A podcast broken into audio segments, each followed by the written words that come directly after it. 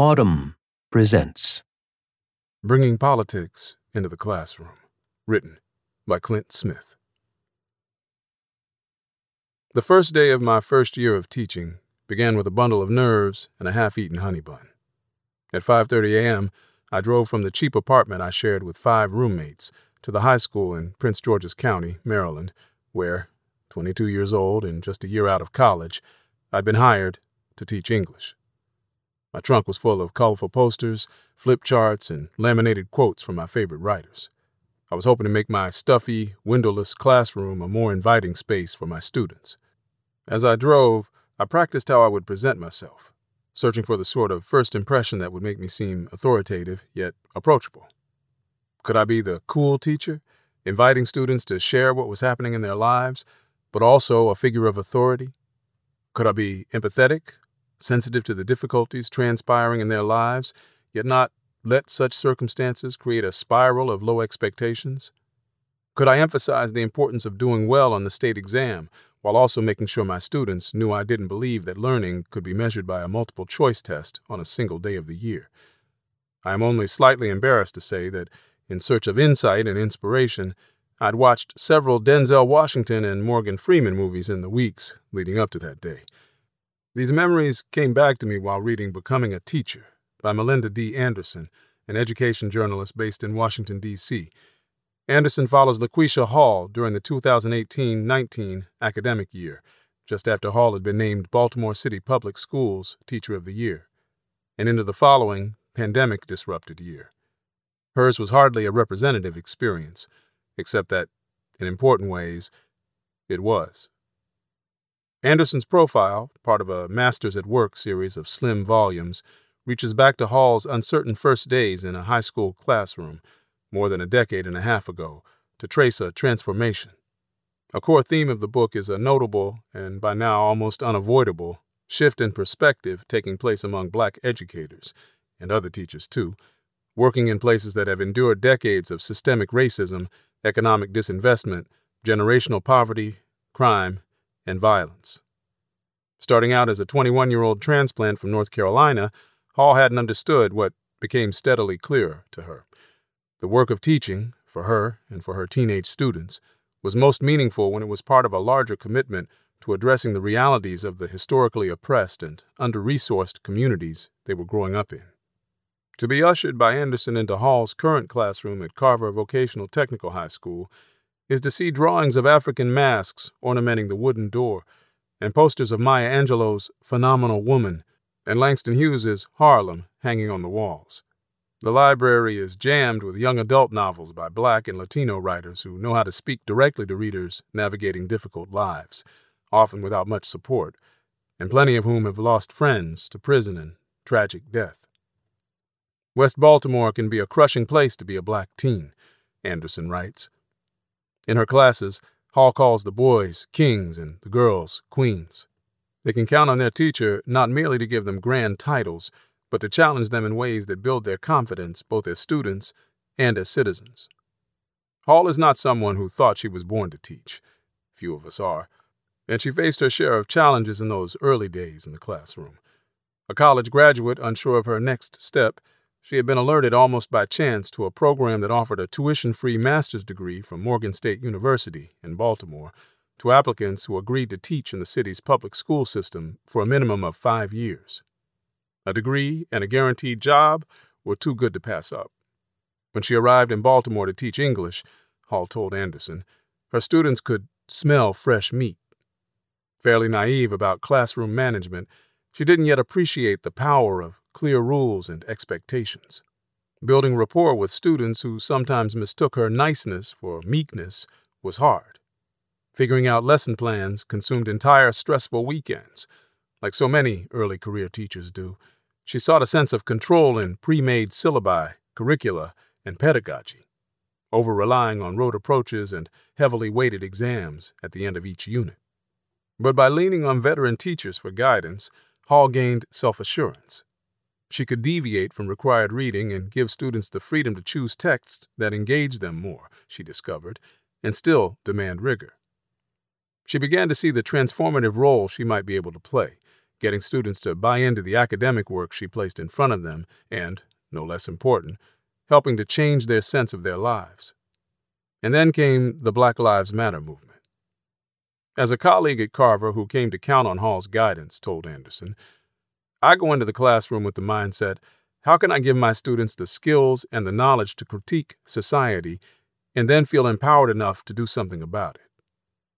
Teachers like her, and like Hall, who stayed on in the classroom, resisting the churn so common to their profession, could aspire to wield real influence. Anderson doesn't mention James Baldwin's A Talk to Teachers, but Hall was very much acting on his urgent suggestion in that 1963 essay. Now, if I were a teacher in this school, or at any Negro school, and I was dealing with Negro children, Baldwin wrote, addressing a group of educators, I would try to teach them. I would try to make them know that those streets, those houses, those dangers, those agonies by which they are surrounded are criminal. Note that, try. Helping students see that it is not the black child who is a criminal, but the larger society that this child has been born into eludes tidy teaching scripts. But Hall came to believe that striving to do that was central to her work. In a scene that Anderson recounts, Hall seized on a local event that took place in May 2019, when the media referred to a large group of teenagers gathering at Baltimore's Inner Harbor as a juvenile disturbance, to have her students engage in a discussion of material far from the standard English curriculum. A reading about Kalief Browder, a teenager from New York City who spent nearly three harrowing years of physical and psychological abuse in jail on Rikers Island. He'd been accused of stealing a backpack in 2010 and then committed suicide two years after his release and after charges were dropped. Her class also watched a news clip about the Central Park Five, the young black and Latino teenagers who had been falsely accused of raping a white woman in 1989. The Socratic seminar that followed some students talking, others listening, then swapping places, a process intentionally aligned with Common Core standards, reflected Baldwin's spirit. Black children in neglected places, he argued, needed to comprehend that they were not responsible for the social conditions in which they lived. They had to understand these realities and develop the skills with which to navigate them, but they did not have to accept them as static, as inevitable. Hall was prodding her class to take in larger historical and social contexts, to recognize that the things they experienced in Baltimore didn't happen in isolation. At the Inner Harbor, they called us criminals, one student said, and noted that in the Netflix series about the Central Park Five, when they see us, the cops called them animals. Another weighed in. My brother's going to have to do time again, five to ten years, for just being in the wrong place at the wrong time. A different student added, The whole entire system is corrupt. Discussions like these can sometimes get stuck or go off track. I discovered in my own teaching, as did Hall. And even when they're as thoughtful, honest, and robust as this one turned out to be, if a teacher isn't skilled in this sort of facilitation, they can land in bleak places. For students and their teachers, the quest is to balance the need to understand a pervasively unjust system and the need to nurture an awareness of agency. The obligation of anyone who thinks of himself as responsible, Baldwin wrote, is to examine society and try to change it and to fight it, at no matter what risk. This is the only hope society has. This is the only way societies change. As an educator, I came to think that no mission was more important than this one, or more daunting. And in my early days of teaching, as much as I wanted to be the sort of educator Baldwin was calling on me to be, part of me wondered if I should attempt to keep my classroom as a sort of island, set apart from the often grim realities beyond it. But the more time I spent with my students, almost all of them black or Latino, many of whom were undocumented or came from mixed status immigrant families, and more than 70% of them eligible for free or reduced price lunch. The less possible and productive that approach seemed to me, as it did to Hall. That's just how it is here, Mr. Smith, one of my students said to me, and a semicircle of matter of fact nods rippled across the classroom. A fellow student had just been shot and killed in a drive by. It was not the first time a young person from the school community had been killed, and would not be the last. I had never taught the young man whose life had been taken, but I remembered the sound of his laughter. His high spiritedness had been contagious in the hallway between classes. After hearing the news the night before, I decided to scrap my original lesson plan so I could open up my classroom as a space where we could collectively mourn. Students paid tribute to their peer and expressed disgust toward the shooters. There were tears, raised voices, and monologues of grief.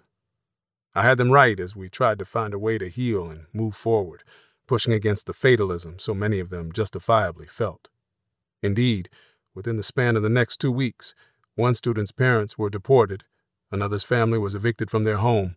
Yet another student was arrested, and several revealed to me that they had been coming to school without having eaten the night before. I had not been trained for this. But in the course of finding my way in class, trying to put the books I assigned into conversation with current events, I read Pedagogy of the Oppressed, a foundational text of what is called critical pedagogy.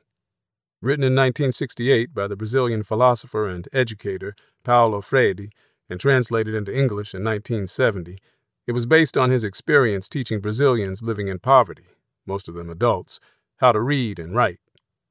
Freire emphasized that the struggle for their liberation required students to recognize the stratified status quo not as a world from which there is no exit, but as a limiting situation which they can transform. At its best, I found as I worked with teenagers, critical pedagogy helped me appreciate that, even as students are engaged in the process of learning, they are also engaged in the project of unlearning so much of what they have been taught about society and about themselves. And it is in that unlearning that agency can be reclaimed. I threw the curricular staples at my students, and as they worked at mastering unfamiliar material from other centuries, we also tied it to contemporary issues. We read Shakespeare's Julius Caesar and linked it to civic engagement. We found connections between Henry David Thoreau and contemporary political protests. Richard Wright's Native Son led into a discussion of mass incarceration and of a sense of powerlessness in a society that feels like it was built to crush you. Sometimes the students' written reflections and contributions to class discussions would blow me away with their honesty and their sophisticated level of historical and political analysis. Other times, the conversation was muted, and I worried that I had given my students too much to process. But those moments of uncertainty, I thought, were better than the silence of students given too little to engage with, too few encounters with ideas that might help them better understand themselves in relation to the world. The pandemic, the protests, the economic downturn, the events of this year have made any notion of the classroom as an oasis moot. They have meant that teachers, many of them trapped on screens, are surely feeling overwhelmed and unsupported.